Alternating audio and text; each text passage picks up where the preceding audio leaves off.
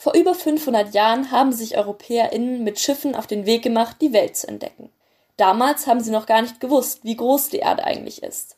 Was sie aber wussten, sie wollten neue Gebiete für sich erobern und sich dort ansiedeln, auch in anderen Teilen der Welt.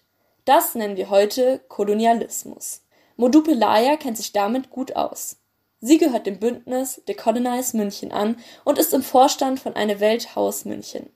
Sie erklärt, wie Kolonialismus begonnen hat. Wir kennen ja Christoph Kolumbus. Er war ein Kaufmann aus Genua und ähm, unter der Flagge der spanischen Krone versuchte er neue Ländereien für sich zu entdecken.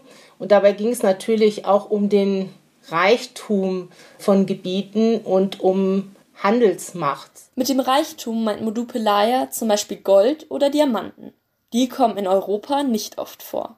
Das ist einer der Gründe, warum Christoph Kolumbus losgesegelt ist. Auf seinem Plan stand Asien. Er ist aber in die falsche Richtung gesegelt und 1492 in Lateinamerika angekommen. Dort hat er dann die ersten spanischen Kolonien gegründet. Auch in Afrika hat es viele europäische Kolonien gegeben, zum Beispiel von Frankreich oder Portugal. Aber auch Deutschland hat Kolonien gehabt, zum Beispiel in Tansania, Kamerun oder auch Namibia. Nach der Eroberung waren die Einheimischen nicht mehr frei.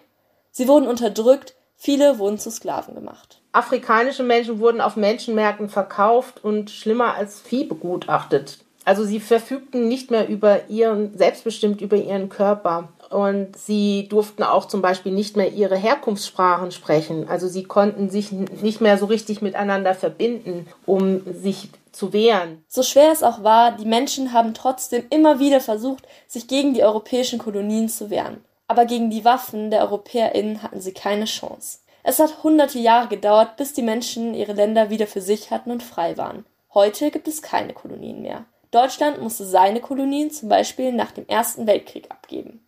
Auch wenn das schon etwas her ist, sehen wir immer noch Auswirkungen vom Kolonialismus.